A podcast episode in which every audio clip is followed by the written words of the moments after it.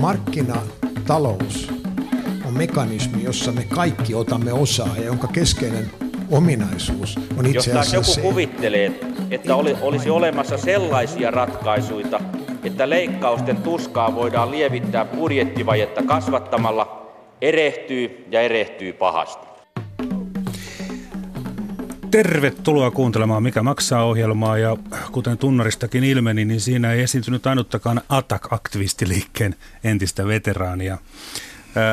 Tuota, mm, tässä tosiaan kello 11 mennessä puhutaan valtion yhtiöistä, mitä niille pitäisi tehdä, mutta heti alkuun tämä, tämä viikon kohua herättänyt veroparatiisi paljastus. Professori Heikki Patomäki, mitä mieltä olette tästä tästä veronkierto- ja veronpimitys kokonaisuudesta? No hyvin mielenkiintoista minun näkökulmasta on se, että ihmiset on niin tavattoman hämmästyneitä, vaikka tämä veroparatiisi-ongelma on ollut hyvin tiedossa jo parikymmentä vuotta ja siitä on käyty laajaa keskustelua myös julkisuudessa ja on ollut monia kampanjoita tämän ongelman ää, ongelman ylittämiseksi ja on olemassa myös keinoja tehdä sille asialle jotain. Tässä, tässähän on kysymys vain yhden veroparatiisin Panaman, yhden lakifirman kauppojen paljastuksesta ja niitäkin tietoja on tuotu esiin vain osin ja monet suurimmat paljastukset saattaa olla vielä tulossa, tai sitten niitä, ne on siellä jossain dokumenttien seassa, ja jonkun tehtävä on sitten löytää sieltä ne. Varsinkin mitä tulee länsi, läntisten ää, maiden johtajien tai ää, myös keskeisten liikemiesten ja varakkaiden yksityishenkilöiden ää, toimintaa näissä veroparatiisiyhtiöissä. Oletteko voimakkaasti moraalisesti närkästynyt?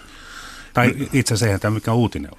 Siis mä oon ollut systemaattisesti sitä mieltä, että, että veroparatiisitoiminta pitää lopettaa. Että siis siinähän on, se on kysymys on kansainvälisen oikeuden ihan tämmöistä perusperiaatteesta, eli tiettyjen tämmöisten pienten, tyypillisesti hyvin pienten saarivaltioiden ja muiden vastaavien vanhoja ruhtinaskuntien sen tyyppisten valtiosuvereniteettia käytetään suojelemaan ää, yksityistä pääomaa ja varallisuutta verotukselta ja sääntelyltä muissa maissa. Minusta valtioiden pitäisi tehdä yhteistyötä ja lopettaa tällainen toiminta.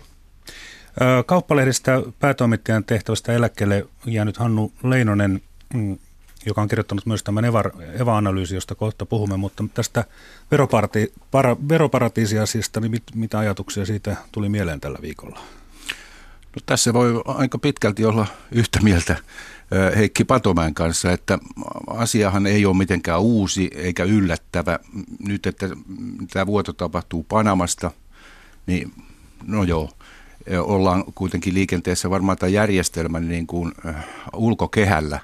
Et tota, koko järjestelmä kaipaisi tavallaan uudenlaisen kansainvälisen tota, paimenen ja tämä jollakin, pitäisi, jollakin tavalla pitäisi oikaista tätä asiaa, mutta se vaatii kansainvälisesti merkittävää yhteistyötä ja, ja on vaikeaa ajatella, että sitä ihan nopeasti syntyy, vaikka siihen yrityksiä on koko ajan tehty myös kansainvälisesti. Että on vaikealta niin kuin lopulta hillitä sitä, että etteikö niin kuin pimeä raha löydä pimeän paikan, jos se haluaa. Mm globaali verojärjestö, jos sellainen saataisiin perustettua, niin voisi toimia sillä logiikalla, että lähtee liikkeelle sillä logiikalla, että halukkaiden maiden liittoutuma lähtee kehittämään sitä, että kaikkien ei tarvitse alun, perin pitää, alun pitäen olla mukana. Jos siinä on kuitenkin merkittävä määrä maita mukana, niin silloin näiden rahavirtojen verottaminen riittävän korkealla tasolla riittää lopettamaan veroparatiisitoiminnata tekemään sen kannattamatta. EU-ssahan sitä on puhuttu monia vuosia. Kyllä, näin on. Joo. Se siitä ja nyt varsinaiseen aiheeseen eli valtion yhtiöihin. Hannu Leinonen, mitä valtion omistamille yhtiöille ja valtion omistuksille pörssiyhtiöissä pitäisi tehdä? Minun mielestäni ensisijaisesti olisi, että nyt kun asia on pääministerin hanskassa tavallaan suoraan, niin häneltä odottaisin, että hän tekee sellaisen linjauksen, että mitä tällä valtion aika isolla omistuksella ylipäänsä tehdään, mi- mi- mihin sillä pyritään, mitä firmoja pidetään ja mitkä myydään. Mikä on oma henkilökohtainen kantanne? No mun mielestä lähes kaikki valtionyhtiöt voitaisiin myydä – ja jos ei ihan kaikkia myydä, niin sitten pitäisi perustella, että mitä ei myydä. Heikki Patomäki, mitä myydään, mitä ei? Pidetäänkö kaikki? No minä lähtisin liikkeelle en pelkästään siitä, että näitä olemassa olevia omistuksia kannattaa pitää, vaan myös siitä, että meillä on tällä hetkellä vakava ongelma taloudessa, nimittäin investointiaste on erittäin alhaalla. Yritykset maksaa valtavia osinkoja, mutta eivät investoi. Ja sen takia me tarvitaan tällä hetkellä julkisia toimenpiteitä tämän asian korjaamassa. Me tarvitaan julkisia investointeja. Julkiset investoinnit puolestaan lisää valtion osuutta Mutta jos on, jos on taloudellisesti järkevästä investointiideasta kysymys, niin kai nyt kapitalistilta siihen rahaa löytyy. Et se, eikö se haiskahda vähän sille, että tehdään jotain niin huonoa bisnestä, jos valtion rahaa pyydetään johonkin peltihallitehtaaseen? Meillä on systemaattista tutkimustietoa siitä, että, että valtion julkisen sektorin rooli on ollut ihan keskeinen monissa kaikki, niin kuin tämä keskeisimmissä innovaatioissa, mitä on tapahtunut viime vuosikymmenten aikana. Että jos me ajatellaan vaikka älypuhelin teknologiaa, niin Yhdysvaltain sekä ase, tuot, asekehitys ja, samoin avaruusteknologian kehitys on ollut siinä ihan keskeinen. Apple ei ollut mikään yhtiö, joka niin suoraan jostain keksii nämä jutut, vaan ne hyödynsi olemassa olevaa teknologiaa, joka oli julkisesti kehitetty. Ja tämä on hyvä esimerkki siitä, että yleisemmästäkin kaavasta, että yritykset lähtee mukavasta siinä vaiheessa, kun tämä voitto-odotus alkaa olla ikään kuin välitön ja ja suhteellisen varma. Mm. Riskiinvestoinnit kuuluu nimenomaan julkiselle puolelle.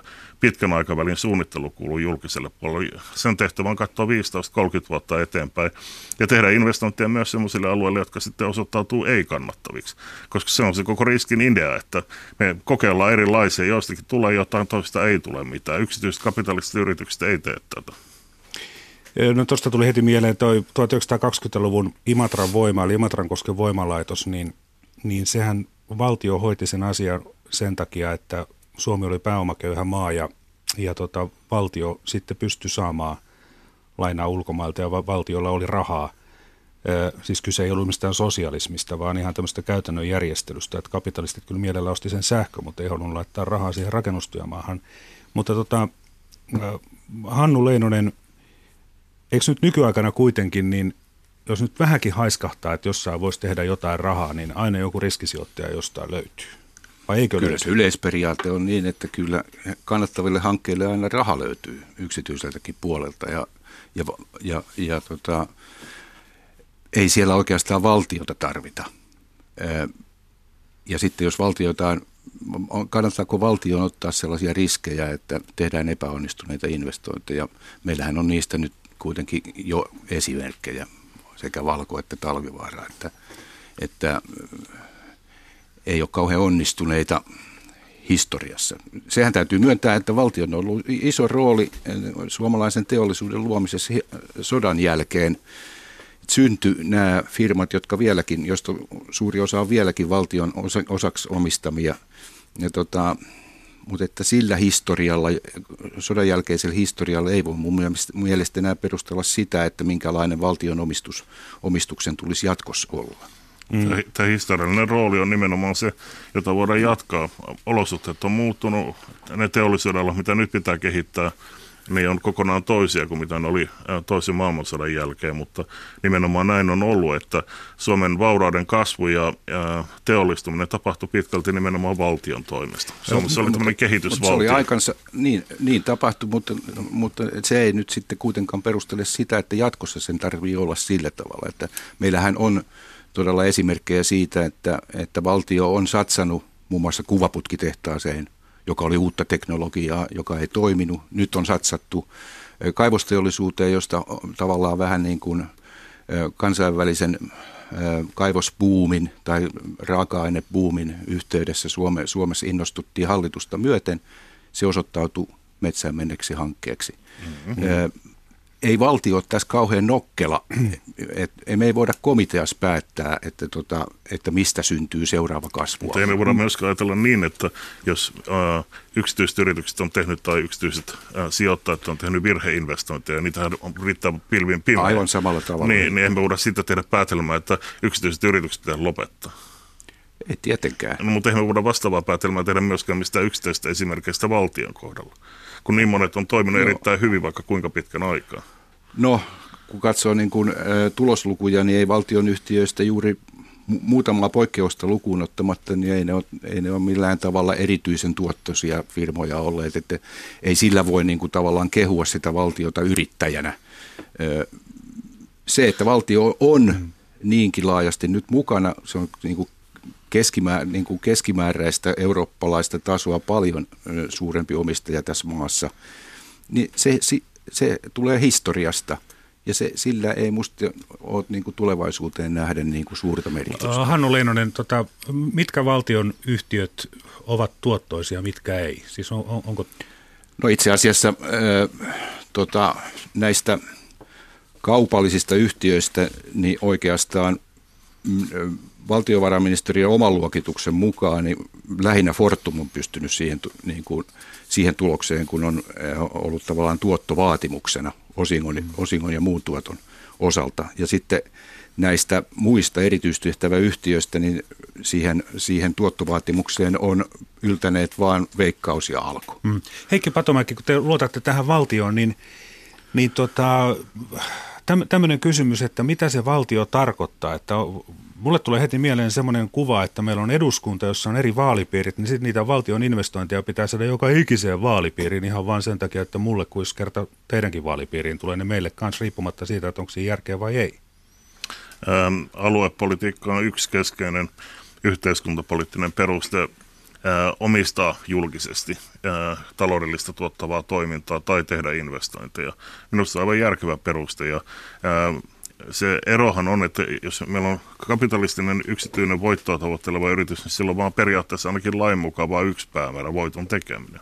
Mm. Kun sen sijaan ähm, julkisesti omistetut yhtiöt on ainakin epäsuorasti demokraattisessa kontrollissa ja niille voidaan asettaa mitä tahansa muitakin päämääriä. Ne voidaan, ää, niitä voidaan käyttää esimerkiksi ää, pitämällä yllä ää, järkevää toimintaa eri puolilla Suomea. Esimerkiksi jos ajattelee Postipankin, joka on yksi tämmöinen klassinen valtion perustama, alun perin perustama yhtiö, niin sen ideahan oli nimenomaan yrittää kerätä säästöjä ihmisiltä ympäri maata. Ja, niin, ja käytännössä tarkoitti myös, että ihmisillä oli silloin pääsy pankkipalveluihin ympäri Suomea. Tämä, Tämä luotiin, mutta joo, se, se on nimenomaan aluepolitiikka. siellä oli myös yksityiset, kaikki pankit oli kaikilla paikkakunnilla, että se sama ideahan oli myös yksityisillä. Ei, pankki, silloin kun postipankki perustettiin, niin näin nimenomaan ei ollut, vaan säästöpankkeja oli Suomessa, mutta ne oli keskittynyt muutamiin harvoihin kaupunkeihin. Ja tämä postiverkosto, niin postien verkosto, niin sitä ruvettiin käyttämään sitten pankkipalveluiden ja säästämisen pohjana. Mm, se oli se alkuperäinen idea. Mä, mä olen nähnyt sen, sen sillä tavalla, että tota, et, et niin kuin Föreningsbanken niin Finland ja kansallisosakepankki, niin ei heidän kannattanut perustaa välttämättä niin kuin varsinaista rakennusta ja henkilökuntaa jollekin mm. pienelle paikakunnalle, vaan oli niin kuin, se olisi tuottanut tappiota. Joo. Mutta se, että kun siellä oli jo se postitoimisto, mm-hmm. niin silloin se postipankkitoiminta oli ihan niin kuin taloudellisesti järkevää, kun se siellä se henkilökunta niin kuin oman työn ohella teki sitten tätä rahaliikenne Joo, mutta mut siellä oli monta muutakin funktiota, että siis se ei toiminut samalla tavalla kuin nämä säästöpankit tai yksityistä, yksityistä voittoa tavoittelevat pankit, vaan sen yksi keskeinen ideahan oli se, että nämä postipankin rahat sijoitettiin valtion obligaatioon. Mm. Se oli siis tapa kerätä varoja valtiolle, joka sitten teollisti Suomea. Et se oli ja. siis tämmöinen projekti, jossa oli niin kuin monta komponenttia, se oli aika monimutkainen mekanismi, mikä silloin luotiin. Ja maksoi muuten huonompaa korkoa kuin Yhdyspankki ja koppi. Kyllä, mutta siis... Mut kun se oli ainoa vaihtoehto. Mutta tuossa nyt puhutaan niin vanhasta historiasta, että ei sillä voi tätä nykyistä perustella. Nykyisen, nykyisenhän postipankin jäänne on äh, Sampo, josta valtio omistaa osuuden edelleen. Mutta ja myy, Sam, myy Sammon ydin on kansa- ja pohjoismaista vahinkovakuutustoimintaa, ja minä en ymmärrä, miksi, se, miksi sen pitää edelleen olla valtion omistama asia. Siis tämä, tämä oli aivan järjetöntä tämä Sampon osakkeiden myynti, että sen jälkeen kun ensin Postipankissa tehtiin Leone, se yhdistettiin vakuutusyhtiö Sampon kanssa, niin lopputuloksena oli, oli se, että valtio hyvin nopeasti rupesi myymään näitä ää, jäljellä olevia osakkeita merkittävän osuuden niistä pois, ja, ja sai 1,3 miljardia muistaakseni Joo, siitä, ja, ja tota, tänä päivänä niiden arvo olisi, olisi tota moninkertainen, ainakin viisinkertainen verrattuna siihen. Se oli täysin järjetön myynti. Sen lisäksi kaikki osinkotulot jäi saamatta ja omaisuus on mennyt. Joo, se on yksi mun parhaimmista sijoituksista, nelinker- nelinkertaistunut tota, tämä Sammon kurssi. Mutta tota, Heikki Patomäki, jospa se johtuisikin siitä, että siellä on Nalle Valruus ja kumppanit hoitamassa sitä firmaa, niin sen takia se pärjää se firma. Nalle Valruus on myös ollut hoitamassa Suomen yksityistämistoimintaa ja hyötynyt siitä itse valtavasti. Nalle Valruusin va- vara- varallisuus on suurelta osin peräisin nimenomaan valtiollisesta toiminnasta. Mutta myös siitä, että se kurssit on noussut. Kyllä, joo. Joo. Se Hän on osannut hoitaa omaa omaisuutta aika hyvin. Valtion kautta varsinkin, joo. Kannattaisiko Nalle palkata tota, huo- huolehtimaan? No joo, tämä on huono vitsi, mutta tuli kerrottua. Ja, Mä luulen, että Nalle ei se kiinnosta. tota, kun hänellä on tämmöinen kultasormimaine. Lähetysikkunaan voi kommentoida tämän suoran lähetyksen aikana. Tänne on tullutkin muutamia kommentteja. Niin, ja sitten mielellään pyytäisin ihan semmoisia vinkkejä, että mitä firmoja pitäisi myydä, mitä ei, ja nimenomaan niitä perusteluja, että minkä takia pitäisi päästä jostain eroon, tai minkä takia juuri jostakin pitäisi pitää kiinni. Lähetysikkunassa tämmöinen kommentti, että onko tämä termi kansallisomaisuus enää pätevä nykyisessä maailmassa? Kansallisomaisuus, mitä se tuo teille mieleen? No kyllä minusta äh, sillä on ihan järkevät perustelut. Me eletään globalisoituvassa maailmassa ja me tarvitaan ihan uudenlaisia talouspolitiikan välineitä Euroopan unionissa ja me tarvitaan myös vastaavia instituutioita ja instrumentteja koko maailmantalouden tasolla. Mutta siitä huolimatta meillä nämä suverenit valtiot on kuitenkin keskeisessä osassa maailmantalouden hallintaa ja niiden tehtävä on huolehtia niiden ihmisten asioista, jotka niiden alueella asuu. Ja minusta Suomen valtio on toiminut aika vastuuttomalla tavalla myyden omaisuutta usein niin kuin tämmöisillä vielä suunnatuilla niin kuin anneilla tai, tai poismyynneillä ulkomaisille sijoittajille. Kansallisomaisuus on myyty tappiollisesti amerikkalaisille kapitalisteille, jos ihan Kuten No siis nämä äh, Sampo, äh, Fortum myynnithän on ollut tämän tyyppisiä, niin niitähän on suunnatusti. Joo, Myyty. mutta Sam- Fortumista omistetaan edelleen yli puolet, joka musta sekin on turhaa edelleen. Että Päinvastoin siis erittäin tappiollisesti, siis koko se summa 20 miljardia, niin, niin Hei, an- anteeksi, otetaan tämä kansallisomaisuustermi. Että Joo. tota, mulle tulee sitä mieleen heti niin kuin esimerkiksi vedet ja no sehän Metsät. lähinnä mun mielestä juuri, juuri se niin kuin tavallaan solidi omaisuus, mikä meillä on maassa ja, maassa ja luonnossa kiinni tavallaan. Mä mielu, mä, minusta omaisuus ja vauraus on nykyisin nimenomaan ihmisten tiedoista ja taidoista kiinni ja teknologiassa ja sitten tietenkin niin kuin näissä perusrakenteissa, mitä yhteiskunnalla on. Ja, ää, tämä luonto on tietenkin yksi osa ää, sitä, mutta, ja sitä voi ajatella monella tavalla, mutta minusta niin kuin taloudellisen teollisen toiminnan kannalta, ää, vaurauden rakentamisen kannalta, niin tiedot ja taidot ja, ja perusrakenteet on se olennainen osa. Se on hyvin määritelty ehkä, mutta että sekin matkustaa yli rajoja aika helposti nykyisin. Joo, tämä, tässä Evan Laiska Jättilän analyysissä Hannu Leinonen ö, kirjoitatte tosiaan, että valtio voi saada jopa 20 miljardin euron tulot yksityistämällä yhtiöitä ja omistuksiaan yhtiöissä. Ja sen lisäksi valtiollahan on muutakin omaisuutta. Helsingin Sanomat tuossa vähän aika sitten laskeskeli sitä, että totta kai siis on vaik- vaikeaa laskea, että mikä on valtion omaisuus kokonaisuudessa, jos laitetaan maat, metsät, vesialueet, moottoritiet, rakennukset ynnä muuta. Mutta tota, esimerkiksi Senaatilla on kiinteistöjä melkein 5 miljardin edestä ja, ja metsiä on valtiolla semmoinen vajaa 4 miljardia. Öö, otetaan että nämä, nämä metsät esimerkiksi. Siis Suomessahan laki takaa sen, että ihmiset saa kävellä ihan missä vaan ja poimia niitä marjoja. Joka miehen oikeus, joo. Niin minkä se ihmeen takia sillä valtiolla pitäisi sitä metsäomaisuutta olla? Eikö se voisi myydä sen pois? No periaatteessa kyllä varmaan voisi myydä, mutta että, tota, tuskin, tuskin se on nyt ensimmäisiä, mi- mistä valtio luopuu niin kuin näistä tästä kansallisesta oma- omaisuudesta. Että kun on muutakin paljon likvidimpää omaisuutta, niin, niin miksi metsiä myydään?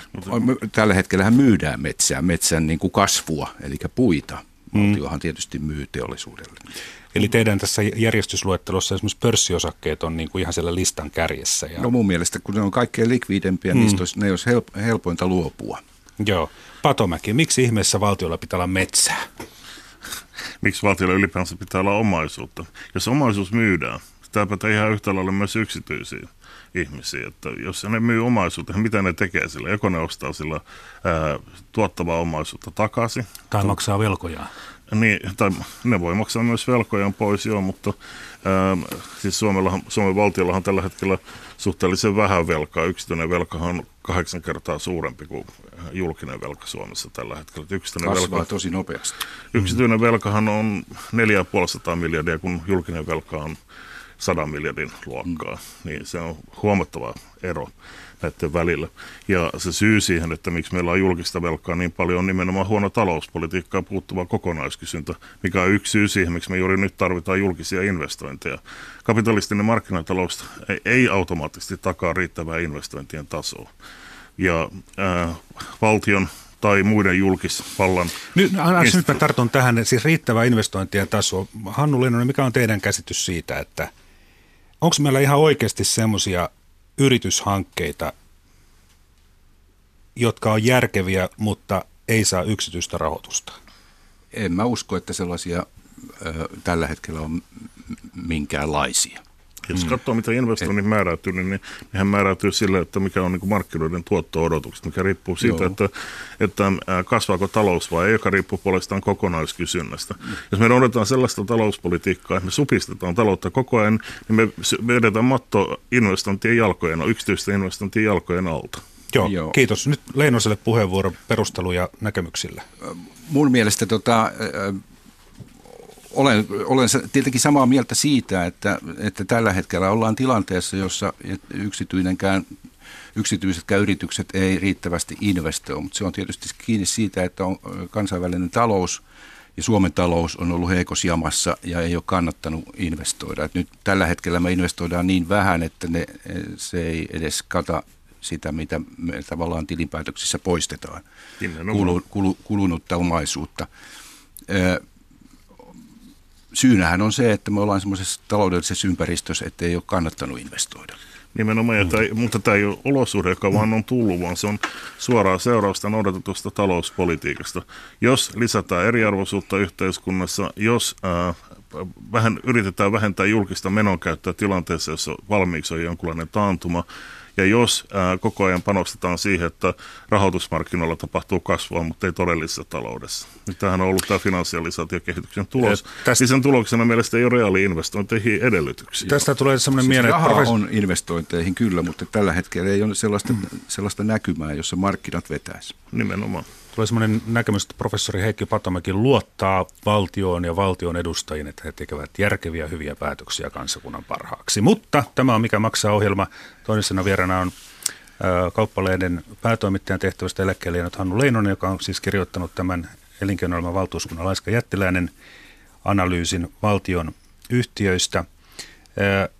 Me ollaan puhuttu nyt paljon näistä investoinneista, mutta sitten kun me ajatellaan niin kuin miten omistajuus vaikuttaa siihen yritykseen, niin kun normaalissa pörssiyhtiössä osakkeenomistajat valitsee sen hallituksen, joka käyttää ylintä valtaa muun muassa ottamalla töihin toimitusjohtajan tai erottamalla, niin siellä hallituksessa istuvilla ihmisillä, jotka päättää sen firman isoista linjoista, niin heillä on omat rahat pelissä – ja tämä ainakin mun järjellä tarkoittaa sitä, että ne ihmiset ei ainakaan tuhlaa niitä rahoja.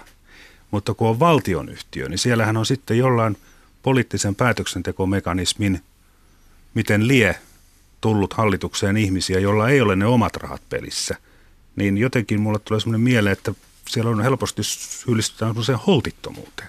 Hannu Leinonen, mikä on teidän käsityksenne? En mä usko, että siellä nyt su- suoranaiseen holtittomuuteen äh, tota, syyllistytään, mutta että onhan siellä semmoinen riski, varsinkin näissä tota, pörssiyhtiöissä, että, että valtio tulee ja puuttuu joissakin asioissa yhtiön tekemisiin yllättävällä tavalla.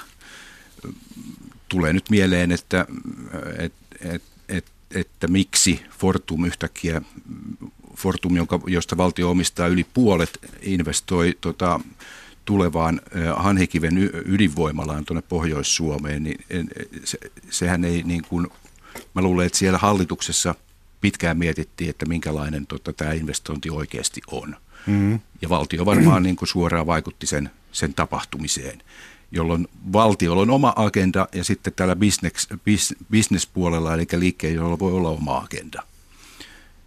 Tämä, että, että valtioomisteiset yhtiöt on niin kuin heti tavallaan niin kuin poliittisia ja, ja niihin liittyy poliittinen riski, niin, niin se on mun mielestä se yksi suuri asia, miksi niitä valtioomistuksia pitäisi vähentää. Nyt jos esimerkiksi otetaan tämmöinen hypoteettinen esimerkki, että meillä on joku iso firma, josta valtio omistaa 51 prosenttia ja yksityiset 49. Ja sitten valtio käyttää tätä enemmistöasemansa hyväkseen pakottamalla yhtiön tekemään jotain semmoisia taloudellisesti ihan huonoja päätöksiä ihan vain sen takia, että saadaan aluepoliittisesti jonnekin hevon kuuseen muutama työpaikka, niin, niin silloinhan niin kuin, sehän ei ole reilua niille yksityisille sijoittajille. Heidän taskustaan sitten niin kuin ra, ra, valuu rahaa pois. Patomäki, eikö se asia ole näin? Jos ne yksityiset sijoittajat tai omistajat on tyytymättömiä tämän yhtiön toimintaan, niin nehän voi myydä omistuksensa pois. Ei kukaan estä sitä. Minusta suurin holtittomuuden lähde yrityksen johdon toiminnassa on se, tai tämä jo mainitsemani finanssialisaatioprosessi, missä hyvin lyhyen tähtäimen investoijat on saanut yliotteen monien yritysten ää, käytännön toiminnasta. Ja sehän on johtanut siihen, että, että nimenomaan on maksettu enemmän osinkoja ja investoitu paljon vähemmän kuin aiemmin. Se on myös johtanut siihen, että lyhyen aikavälin ja kvartaalitalouden tuottoja etsitään siitä, että, että vähennetään lyhyen aikavälin suurimpia kustannuksia. Suurin kustannus on tietenkin työ. Eli huonontamalla työehtoja, alentamalla palkkoja, niin saadaan nopeammin voittoja kotiutettua. Ja tätä on nyt tehty pitkän aikaa. Minusta tämä on holtittomuutta. Ei investoida eikä makseta työntekijöille kunnollisia palkkoja. Se johtaa siihen, että me yhtäältä ei rakenneta tulevan taloudellisen kasvun perustaa enää, ja toisaalta Mut kokonaiskysyntä se, pienenee. Miten jos se investointien puute tarkoittaakin sitä, että ne palkat on niin jumalattoman kovat, että ei kannata rakentaa sitä tehdasta, kun siinä ei saada halvalla työvoimaa? Mutta on, tämähän on kapitalismin klassinen paradoksi. John Robinson, joka oli tämmöinen kensiläinen talous. Hei, anteeksi, nyt, nyt mennään takaisin tähän, siis tähän, tähän että kun 51 prosenttia on esimerkiksi valtiolla, tai valtiolla niin kuin enemmistö ja sitten yksityisellä se vähemmistö, sanoitte tuossa, että okei, että yksityiset voi myydä osakkeensa pois. Niin, mutta tota, se kurssihan ei ole silloin optimaalinen, jos, jos sijoittajat ei luota siihen, että se firma ihan oikeasti ajattelee omaa etua eikä valtion etua. Esimerkiksi, otetaan tämmöinen esimerkki, että mä itse ostin Stura Ensoa vasta sen jälkeen ekan kerran, kun ne päätti sulkea Kemijärven tehtaan. Se oli mulle merkki siitä, että kerrankin ne rupeaa ajattelemaan osakkeenomistajan etua eikä valtion etua. Tästähän kansainvälisiä tutkimuksia, että kuinka paljon valtion, valtion omistus tavallaan vaikuttaa kurssia alentavasti ja, ja, ja, ja niin se kansainvälisesti näyttää tapahtuvan. Että, että valtion pelkkä mukanaolo jo tarkoittaa sitä, että se kurssitaso on alempi kuin normaali kurssitaso olisi. Mutta valtion yhtiöiden mm. tehtävä ei olekaan nimenomaan hyödyttää vaan osakkeenomistajia tai lisätä Valtio osakkeiden arvoja. Pitää, pitää miljarditolkulla pitää yhtiöitä pörssissä. Sitten jos valtio, valtio haluaa omistaa ja pystyy perustelemaan, että miksi sen pitää omistaa, niin miksi ei se omista niitä sitten 100 prosenttia. Mutta Patomäki, niin, te, teidän logiikalla, niin eikö se ole sitten parempi, että jos valtio omistaa, niin se olisi sitten 100,0 prosenttia? Niin, no, en, mä, en mä koskaan tätä yhtiöttämistä ja pörssiin viemistä pitänytkään minä kovin hyvänä ideana. Että minusta on järkevämpi, että silloin kun valtio, mutta mut, omistaa, tai silloin kun on tarvetta suoraan ähm, talouden ohjaamiseen, niin silloin se omistus on kokonaan valtion mm. hallussa. Itse asiassa me, meidän pitäisikin olla tämmöinen sosialistinen valtio, jossa koko omistus olisi, valti, niin kuin, koko yhtiöomistus olisi mä, valtioiden käsissä. No mä en tiedä sinusta, mä, mä kannatan sekataloutta sellaista, missä meillä on erilaisia omistamisen malleja. On valtion omistuksia, on... Ää, kooperatiiveja tai osuuskuntia, meillä on kapitalistisia yksityisiä yrityksiä, meillä on erityyppisiä. Ja voi olla myös sekaomistusmuotoja. Että kaikki, kaikkia tarvitaan, kaikilla on oma funktionsa talouden toiminnassa. Ongelmahan on se, että nyt me ollaan menty semmoiseen talousmalliin, jos meillä on käytännössä vain yksi omistamisen muoto, ja se on tämä, yksityinen voittoa tavoitteleva omistus. No tässä mun analyysissähän on yksi pointti on se, että eihän Suomen valtio ole niin kuin viimeiseen viiteen vuoteen oikeastaan luopunut lainkaan tästä niin kuin, ö, yhtiövarallisuudestaan. Päinvastoin se on hiukan kasvanut. Että me ollaan vähän niin kuin menty sosialismin suuntaan pikemminkin kuin tähän, tähän avoimeen kapitalismiin. Mutta siis sehän johtuu suoraan, siis jos katsoo, niin Suomessahan on yksityistetty 90-luvun laman lamasta alkaen ihan systemaattisesti. Kyllä. Ja tämä, mitä jäljellä on, niin on aika pientä verrattuna siihen, mitä valtiolla oli Joo. aiemmin. Ja, ää, Nyt tämän, olisi korkea aika itse asiassa luopua siitä lopusta. Mä oon ihan, mä oon ihan täsmälleen päivästä sitä mieltä, että on tehty valtavan määrä virheitä yksityistämällä aiemmin. Ja jos valtio on menettänyt valtavasti tuottaa, yksi syy siihen me joudutaan jatkuvasti leikkaamaan valtion julkista menonkäyttöä, on nimenomaan se, että valtio on loppunut tuottavasta omaisuudesta. No, siis tuottavasta omaisuudesta. Mm. No se on kuitenkin myynyt koko ajan tavallaan tämän, tämän tota, päivittäisen taloutensa pitimiksi näitä asioita. Ja, no, se on ihan järjetöntä toimintaa. Se on vähän sama no, kuin meru. Mä luulen, että meillä olisi pitänyt olla, oletko se sitä mieltä, että olisi pitänyt sen vastikkeeksi ottaa lisää vaan velkaa? Siis Suomellahan ei ollut mitään velkaa Eikä ennen, ollenkaan näistä. Ennen tätä rahoitusmarkkinakriisiä 2008-2009 ja äh, ennen suurta lamaa, siis Suomessa on ollut äh, 90-luvun alkuun asti, niin Suomen valtio on ollut käytännössä velaton. Joo, ja se, se suuri romahdus, joka johtuu nimenomaan rahoitusmarkkinoiden vapauttamista ja tämän yksityisen talouden laajenemista, joka johti tähän kuplaan ja romahdukseen, niin sen mm. tuloksena Suomen valtio velkaantui. Pankkikriisin takia Suomen valtio velkaantui. Yksityisten pankkien kriisin takia. Oh. Ja se, senkin jälkeen se on maksettu pois. 2000-luvun ensimmäisenä vuosina niin suuri osa Joo. tästä lainasta maksettiin pois. Se tuli uusi globaali rahoitusmarkkinakriisi. Mm joka johti siihen, että Suomen valtio uudelleen velkaantui velkaantumista ei saada taitettua sillä, että leikataan julkista menonkäyttöä. Se saadaan taitettua sillä, että, että saadaan talous uudelleen kasvu. Niin, että täällä tehdään enemmän töitä. Ja nythän on ollut se ongelma, että meillä ei ollut niitä työpaikkoja, joita meillä vielä 2000-luvun alussa oli. Mm. Meiltä on täältä poistunut yksi suuri tuotannon sektori, eli elektroniikkateollisuus joka, jonka syytä tai tavallaan jonka poistumisen syytä me, syystä me ollaan tässä ahdingossa, jossa me nyt ollaan. Me epätoivoisesti mietitään, että mikä se uusi Sampo meillä, Sampo meillä tulee olemaan ja tota, mä en usko, että valtio sitä pystyy keksimään. Tota, nyt tähän lähetysikkunassa tämmöinen nimimerkki Harvan paikan tukija kirjoittaa, että jos valtio on hyvä omistaja, niin miksi ei nyt halvalla lainarahalla hankkimaan sitten alamaissa olevasta pörssistä omistuksia – Eli tota, vähän mihin Pattomäkikin viittasi, että, että on tuottavaa omistaa ja valtiohan saa jopa negatiivisella korolla lainaa itselle ja kuitenkin pörssistä nyt periaatteessa osinko, osingot tulee jotain Stockmania ja muuta lukuun ottamatta joka vuosi reippaa osingot, niin, niin pitäisikö valtio nyt sitten olla tämmöisessä niin kuin vel, velkavipu, tai itse asiassa valtiohan on nyt jo tämmöisessä vel, velkavipu-keinottelijana, koska valtiolla on itse asiassa lainaa enemmän kuin sijoituksia. Niin. Siis minusta tämä on erittäin järkeä. Silloin kun meillä on negatiivinen korko tai nollakorko, niin ehdottomasti kannattaa sijoittaa. Minä itse näkisin, että kaikkein tärkeintä on sijoittaa ihmisten tietoihin ja taitoihin, yhteiskunnan perusrakenteisiin rakenteisiin ja näihin tule, tule, mitään, tulevaisuuden teknologiaan. veroja. Niin. Millä Mutta tavalla ne, se tapahtuu? Kyllähän ne kaikki tuottaa nimenomaan duunia. Että siis sehän on klassinen kenssiläinen resepti, millä no. ihmiset pannaan töihin ja sitten kun ne tuottaa... Minusta he järjetöntä maksaa ihmiselle palkkaa siitä, että ne ei tee mitään. Työttömyyskorvaus sanoo palkkaa siitä, okay. ihminen ei tee mitään. Nyt... Pannaan mieluummin, niin annetaan ihmiselle kunnon palkkaa ja pannaan ne tekemään töitä, joka tuottaa. Lienemme kaikki yhtä mieltä siitä, että kannattaa omistaa sellaisia yhtiöitä, jotka maksaa reipa, reipasta osinkoa. Sehän on totta kai ihan järkevää, okei. Mutta sitten kysymys siitä, että vaikka se valtioyhtiö tai val, semmoinen yhtiö, jossa, jossa valtiolla on suuri omistus, niin vaikka se olisinkin tuottava, niin he, sitten se kysymys siitä, että olisiko se vielä tuottavampi, jos, olisi, jos siellä olisi yksityiset omistajat, Hannu Leinonen? Kyllä se yleensä mun käsityksen mukaan vaan lisää, lisää niin kuin tehokkuutta. Tässä siis yksi asia, mikä täytyy aina muistaa on myös se, että tuottavaa kenen näkökulmasta, että kuka sitten... Ei kun rahassa mitattuna. Rahassa mitattuna, niin ei se rahan määrä tässä on se ainoa absoluuttinen asia, mitä No se on kyllä katsoa. aika luotettava mittari. Olennaista on myös se, miten se raha jakaantuu yhteiskunnassa. Jos meillä on julkinen, joka Mutta tuottaa... mehän ei olla nyt oikeastaan niin se, se, on, se on jokaisen kansalaisen ää, käytettävissä demokraattisten prosessien kautta voidaan määrätä, mihin se raha menee. Patomäki, Yksityinen... te kiersitte tämän kysymyksen aivan, aivan täydellisesti. tota, minusta ei ole olemassa mitään yleistä säännönmukaisuutta kumpaakaan suuntaan.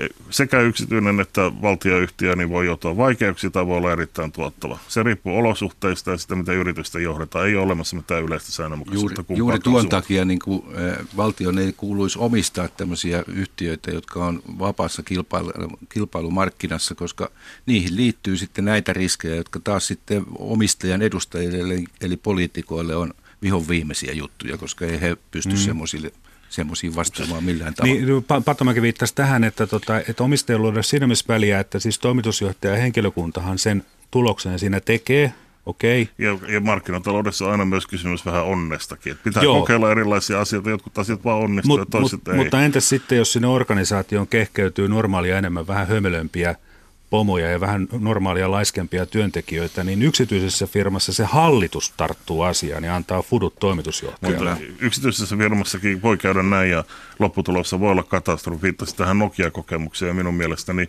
olennainen Nokian ää, rappion ja tappion syy oli, oli se, että siellä siirryttiin noudattamaan tämmöistä amerikkalaistyyppistä ää, johtamista, tai siirryttiin noudattamaan mm. amerikkalaistyyppistä johtamista, paikka oli hyvin hierarkkinen, käskyttävä ja loi jatkuvan epäluottamuksen ja pelon ilmapiirin organisaatio. Mutta siitäkin sitten vastuunkanto viime kädessä sitten ne osakkeenomistajat, joiden osakkeiden arvo meni alaspäin. Se ei niin kuin kaatunut veromaksajien piikkiin, paitsi tietysti siinä mielessä, että verotulot hävis, kun työpaikat hävis. Nimenomaan, ja, ja jos meillä on nyt melkein puoli miljoonaa työtöntä, niin jokainen heistä kokee myös nämä seuraukset nahoissa, riippumatta siitä, että heillä ei ollut mitään osaa eikä arvoa päätöksen. Hannu Leinonen, kun tekin tuossa EVA-raportissa mainitsette, että, että valtioomistus alentaa siis paitsi yrityksen, niin koko talouden suorituskykyä, niin niin on, onko tästä jotain tutkimusaineistoa vai onko tämä vaan tämmöinen olettama? Tästä ei ole kotimaista tutkimusaineistoa, mutta kansainvälisten tutkimusten mukaan niin, niin näin on käynyt.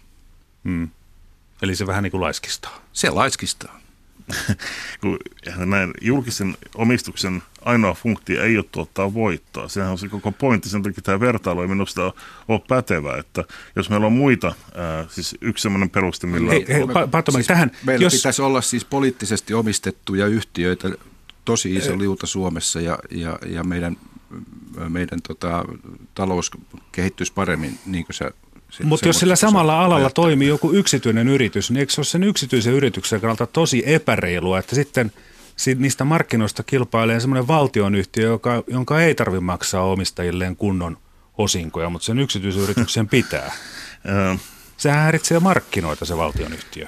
Tota, se, Nyt ei siis puhu siitä ei voi, radiosta mitään.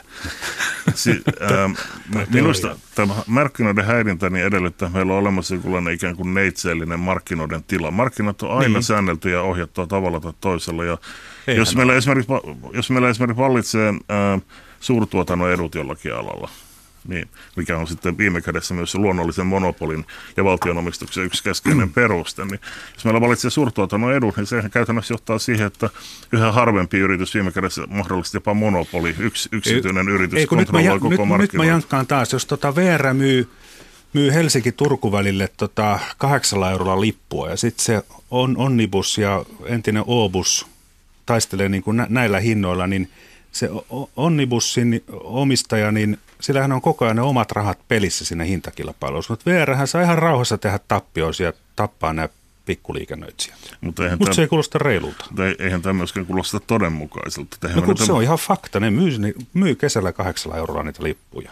Mutta tässä on myös se, se asia, mikä unohtuu ehkä, että valtio, valtiohan on valtio pystyy niin kuin omia intressejään turvaamaan myös kaikella muilla, muilla, muunlaisilla asioilla, sääntelyllä ja, ja, ja erilaisilla normeilla, että ei tarvita tätä omistusta, että ei tarvi omistaa, jotta se pystyy vaikuttamaan. ohjaamisen muoto. Niin. Mm. Ja, ja sitä voidaan käyttää. Esimerkiksi Karunassa kävi kyllä nyt vähän karusti.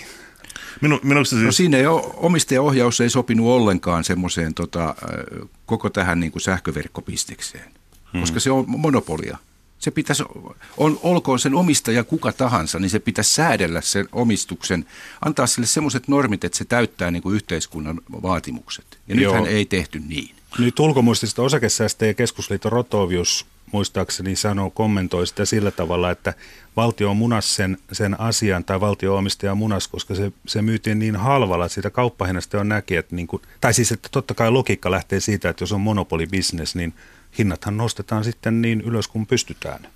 Fortum halusi irti siitä monopolibisneksestä, koska ne näki, että sinne täytyy investoida tosi paljon. Mutta väitteiden mukaan Fortum myy liian halvalla. No, me emme tiedä, minkälaiset hintaneuvottelut käytiin. Mutta että valtio unohti, että sen pitää säädellä tämmöinen tämmöinen mm. tota, luonnollinen monopoli ihan eri tavalla kuin se nyt on tehty. luonnollinen monopoli mm. kaikkein järkevintä pitää julkisessa omistuksessa. Ja no, tämä samahan pätee myös Fortume sitä pitää. raideliikenteessä. Mä ajatellaan tätä VR-esimerkki, palaan siihen vielä ihan hetkeksi. Niin. Täsmennys tuossa siis niin kuin, tämä, tämä termi siis ei välttämättä valtion, vaan siis Patomäki teille kelpaa se, että joku työeläkeyhtiö omistaisi osuuskunnat? No siis me päästään kysymykseen sitä, mitkä on järkevä tapa järjestää eläkkeiden maksu. Mä itse kannatan tämmöistä mallia, jossa me maksettaisiin eläkkeet, ei rahasta. Ei, mutta tämä yhteiskunnallinen omistus, mitä se tarkoittaa? Ää, siis yhteiskunnallista omistusta on, on, on monenlaista. Siis minusta niin, ää, se, että julkisvalta, niin kuin Suomen valtio tai kunnat, tai sitten niiden hallussa oleva joku organisaatio, niin suoraan omistaa yksi vaan muoto. Myös Euroopan unioni voisi periaatteessa kansallista, ja sehän osallistuu suuriin hankkeisiin, niin kuin EBAS-hanke on ollut hyvä esimerkki tästä. Mm. Oletko sitä mieltä, että EU pitäisi omistaa me niin kuin Euroopassa erilaisia asioita? On olemassa tiettyjä semmoisia Euroopan laajuisia infrastruktuuria ja niin muita kuin... hankkeita, joissa on järkevää, että Euroopan unioni olisi mukana kuten, investoijana. Ja kuten minkälaisia? Tämä EBAS-esimerkki on yksi esimerkki siitä. Maailmaa ei mahdu no kovin monta mannerten välisen lentokoneiden rakentaja ja se on niin valtava investointi, että se edellyttää, edellyttää kuitenkin julkista, valtavaa julkista osallistumista, että se toimii ylipäänsä. Ja sen tyyppiset hankkeet, jotka on niin suuria, että ne, niin, niin niissä tulee tämä luonnollinen monopoliargumentti mm. käytännössä. Siis se on tota, sama, että se, ne kiinteät investoinnit on niin valtavat. Tähän, tähän väliin vainoharhainen toimittaja uh, kertoo, tai siis niin kuin tämmöinen hypoteesi tai pelko, että tota, silloin kun on joku yksittäinen ryhmä, virkamies tai, tai jonkun valtioorganisaation pomoryhmä, niin kun ne jakaa sitten tämmöistä, niin tekee tämmöisiä taloudellisia päätöksiä, niin ajatteleeko ne ihan oikeasti koko valtion etua vai voiko siinä käydä sillä tavalla, että jos on joku tämmöinen esimerkiksi valtion organisaatio, joka antaa esimerkiksi yritystukia, että siellä meneekin sitten niinku kaverille ne rahat. Mm sitä kutsutaan korruptioksi. Niin. Ja siis ideana on nimenomaan se, että valtio voi toimia oikein ainoastaan, jos siellä vallitsee äh, hyveet. Mut, jos, mut, jos ne korruptoituu, yksityinen... jos alkaa tulla hyväveliverkostoja ja muita vastaavia, jotka, jotka pää, joiden kautta ne asiat päättää puhumattakaan suorista, suoranaista lahjuksista. Mutta jos on yksityinen pääomasijoitusyhtiö, niin, niin tota, silloin sillä se kontrolli on, on tiukempi. Silloin omistajan rahat on pelissä ja omistaja varmaan kyttää paljon paremmin sitä, että miten ne pikkupomot sillä sitä rahaa sijoittaa. Jos maailman lahjontaa ja korruptiota katsotaan, niin useimmissa tapauksissa mukana on nimenomaan yksityiset yhtiöt. Niin. Mä näen siinä mitä niin, niin siis siinä mielessä, että tuota saadaan kauppoja, niin annetaan korruptiota. Mä tarkoitin siis semmoista, että ihan tahallaan työntekijä tuhoaa työnantajansa ra- omaisuutta. Öö, jos se tekemällä surkeita minu, päätöksiä. Minusta valvontaa tarvitaan joka tapauksessa riippumatta ja ää, valtion pitää olla demokraattinen ja läpinäkyvä, jotta mm. tämä valvonta voi toimia. Anteeksi, mä jankkaan, mutta mä en vieläkään ymmärrä sitä, että jos meillä on bisnesidea ja se bisnesidean esittäjä ei saa pankista lainaa eikä riskisijoittajalta lainaa ja sitten se menee jonnekin tämmöiseen valtion organisaatioon, josta se saa sitten rahaa, niin musta se haiskahtaa sille, että se idea on huono se riippuu ihan tilanteesta ja ideasta. Minusta, jos meillä on taantuma ää, taloudessa ja investointeihin ei ole ää, tarvittavia näkymiä, tulevaisuuden odotukset on huonot, niin silloin julkinen investointi voi kannattaa nimenomaan sen takia, että sitä kautta me saadaan liikkeelle kerrovaikutuksen kautta tätä taloudellista toimintaa, ja se voi olla itsenä toteuttava ennuste myös siinä mielessä, että jos talouden tuottonäkymät paranee, niin myös se nimenomainen investointi voi tulla kannattavammaksi kuin mitä se alun perin olisi muuten ollut. Ja mm. toinen, toinen on sitten tämä nimenomaan tulevaisuuden aloille sijoittaminen. Me otetaan riskejä tietoisena siitä, että kaikki ne ideat ei tule toteutumaan tulevaisuudessa. Mä niin kuin yksi sellainen esimerkki on, mitä mä olen käyttänyt useassa otteessa, niin on vedyn erottaminen vedestä, merivedestä, käyttämällä ää, eh, vuorovesienergiaa ja tuulienergiaa. Lyhyesti, lyhyesti, kiitos. Niin siinä ää, eh, ideana on, se, se on sen tyyppinen, se, se teknologia on jo olemassa, mutta se ei olekaan taloudellisesti vielä kannattavaa. Meillä ei me täyttä varmuutta, että se koskaan tulee taloudellisesti kannattavaa, mutta se on sen tyyppinen investointi, joka on nimenomaan valtion asia, eli riskejä. No mutta tota, e- eikö se sovi sitten yliopistolle? Yliopistot ja korkeakoulut, nehän toimii niin kuin pääosin teke, veromaksajien rahoilla ja ne tekee sitä perustutkimusta, miten se vety siitä vedestä irrotetaan. Se tiedetään jo, mutta siis tämä taloudellinen kannattavuus niin, niin. ei ole enää yliopistoja Mun mielestä tuommoinen hanke on, ei ole mun mielestä valtion hanke ollenkaan, vaan siihen pitäisi huomata sitten pilottikeiseihin yksityistä pääomaa ja kokeilla sitten jonkun muun kuin veromaksajan riskillä tämmöisiä mm. asioita. Nyt tästä, tota, kun on puhuttu näistä strategisista intresseistä, niin, niin äh, Han, Hannu Leinonen, kun mä, jos me nyt jaetaan nämä valtion yhtiöt ja valtion omisteiset yhtiöt niin kuin janalla eri paikkoihin, toisessa päässä on esimerkiksi tämmöiset valtion vähemmistöosuudet pörssiyhtiöistä, jotka siis teidän mielestänne voitaisiin myydä saman tien pois. Kyllä. No sitten siellä toisessa päässä, toisessa laidassa on sitten semmoiset asiat, joista nimenomaan valtion pitäisi pitää kiinni, aina viitataan näihin strategisiin intresseihin, niin millaista semmoista valtion omaisuutta on, mistä tarvitsisi pitää kiinni? No mun mielestä se, se pitäisi erikseen aina perustella, että miksi strateginen, että miksi joku asia on strateginen josta pitää pitää kiinni. Onko jäämurtaminen semmoista? No mun käsittääkseni ei. Ö, siemenperunoiden No, se nyt ei tuskin ole, ole enää strategista. Joskus ehkä on ollut strategista, en tiedä. Hmm. Näissä yhtiöissä, jotka, jotka, joita valtio on, niin siellähän on paljon edelleen niin sanottuja strategisia yhtiöitä ja, ja, ja joitakin tälle listalle edelleen kuuluvia on tällä hetkellä myydessä, niin kuin Patria mm. osittain myytiin norjalaisille. Mun mielestä siellä, siellä ei sellaisia periaatteessa ole juuri yhtään, joka, jo, jolla on niin kuin todella strateginen intressi. Entäs nämä lentokentät?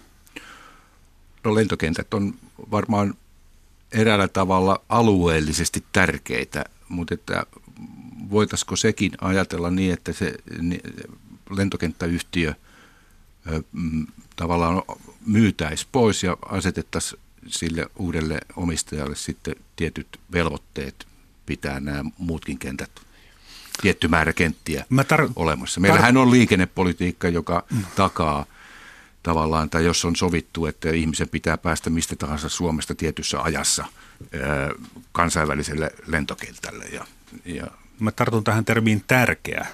Eli siis on tärkeää, että joku pikkukenttä on olemassa, mutta kun käytännössä sitten tämä tapahtuu sillä tavalla, että ne matkustajat, jotka käyttää Helsinki-Vantaan lentokenttää, maksavat sen, siinä lentolipussaan sitä lentokenttämaksua – Joo. mun mielestä niin kuin liikaa ihan vain sen takia, että sit niitä rahoja ohjataan niitä tappiota tuottavien kenttien ylläpitoon, niin minusta se ei ole reilua, kun mä käytän sitä Helsinki-Vantaalta enemmän kuin niitä pikkukenttiä. Pikkukenttien käyttäjät tietysti katsoo, että se on ihan reilua. Niin, no tämä on tietysti se, että mikä on kansallisen, kansallinen päätöksenteko ja millä tavalla sitten tehdään se ratkaisu, että millä tavalla kaikkien meidän pitää päästä lentokentälle. Joo. Minusta tässä nyt tämä keskustelu on vähän ää, väärillä poluilla. Että, siis, ei kun nyt ollaan ihan ytimessä. Patomäki, mi, mi, o, o, mitä myydään, mitä ei myydä? Vai, vai no oletteko ihan ehdottomasti sitä mieltä, että ei myydä mitään? Ei ole, ei tässä tilanteessa niin vähän on jäljellä enää, että niitä nyt ei kannata myydä, kun se on tuottavaa, no kaikki enemmän tai vähemmän tuottavia sijoituksia tai inve, oma, omistuksia. Keskimääräisesti ottaen ne on kaikki, suurin piirtein kaikki alle normaali keskimäärätuoton. No pitäisikö sitä Nallen sampua sitten ostaa lisää lainarahalla, kun se tuottaa niin piru hyvin, no, kun siellä on stadik johdossa. Ja... Olennaista on tehdä erottelu, niin kuin Josef Schumpeter teki kapitalisti ja yrittäjän välillä. Ja kapitalisti on sellainen, joka sijoittaa rahaa johonkin jo olemassa olevaan ja saa vain rahatuottoja siitä. Ja tämä koko yksityistämisprosessi on nimenomaan niin kapitalistien ehdolla tässä nimenomaisessa mielessä, että ei lisätä mitään tuottavaa toimintaa, mutta annetaan mahdollisuus jollekin tehdä lisää yksityisiä voittoja. Se on ihan järjetöntä. Sen sijaan meidän pitäisi, se, meidän pitäisi saada, se, mitä meidän pitäisi talouteen saada, lisä, Leinoselle välillä.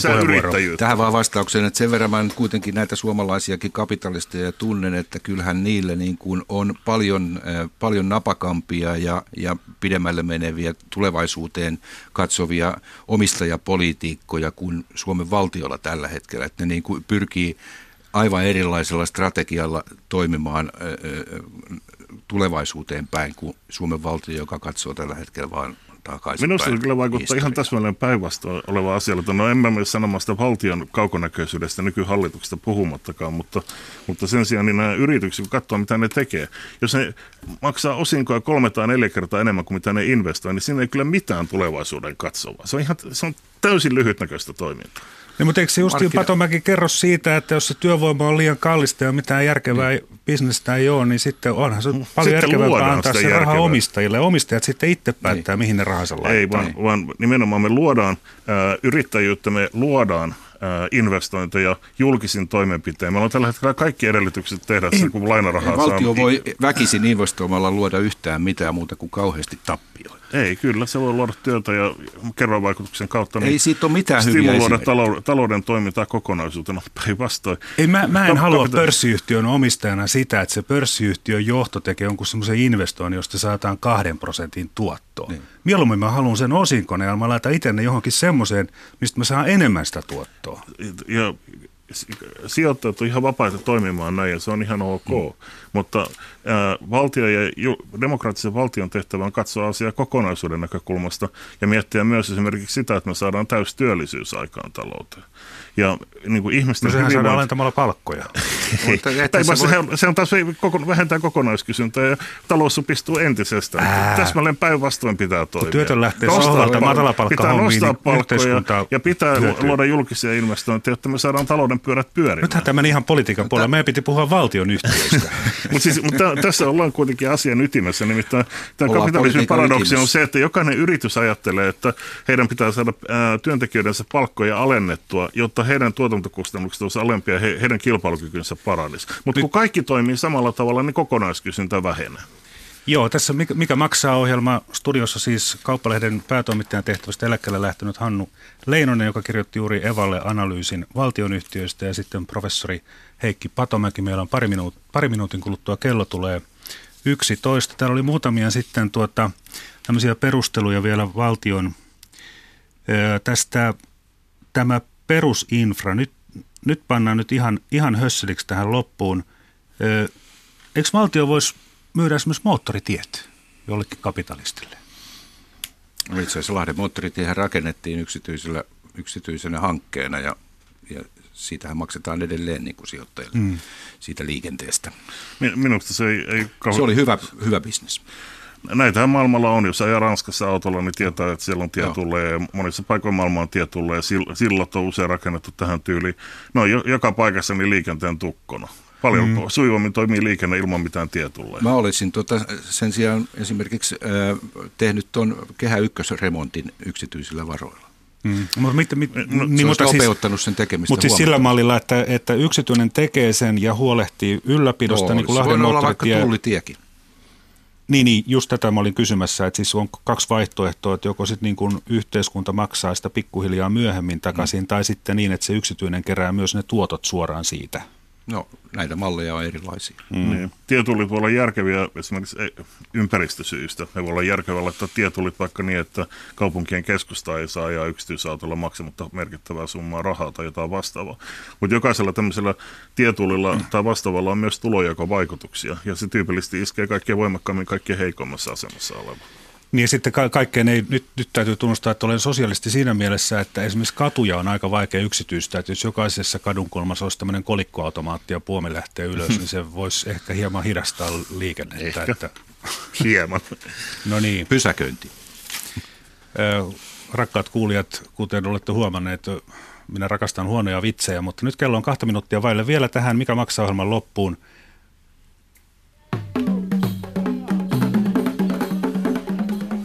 Viikon talousvinkit.